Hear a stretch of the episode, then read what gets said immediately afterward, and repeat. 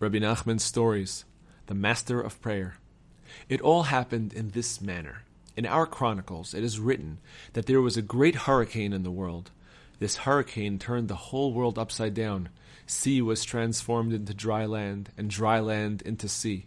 Desolate areas became inhabited, while inhabited areas became desolate. It threw the whole world into confusion.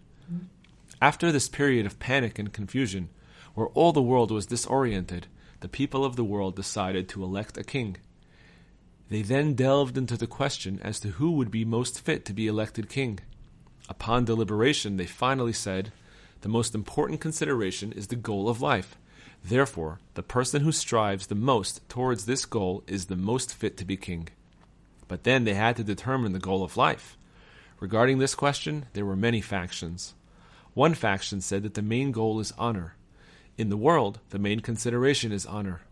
If a person is not given proper honor, or if people say something that impinges on his honor, he can even commit murder. He is mortally offended because honor is most important among people.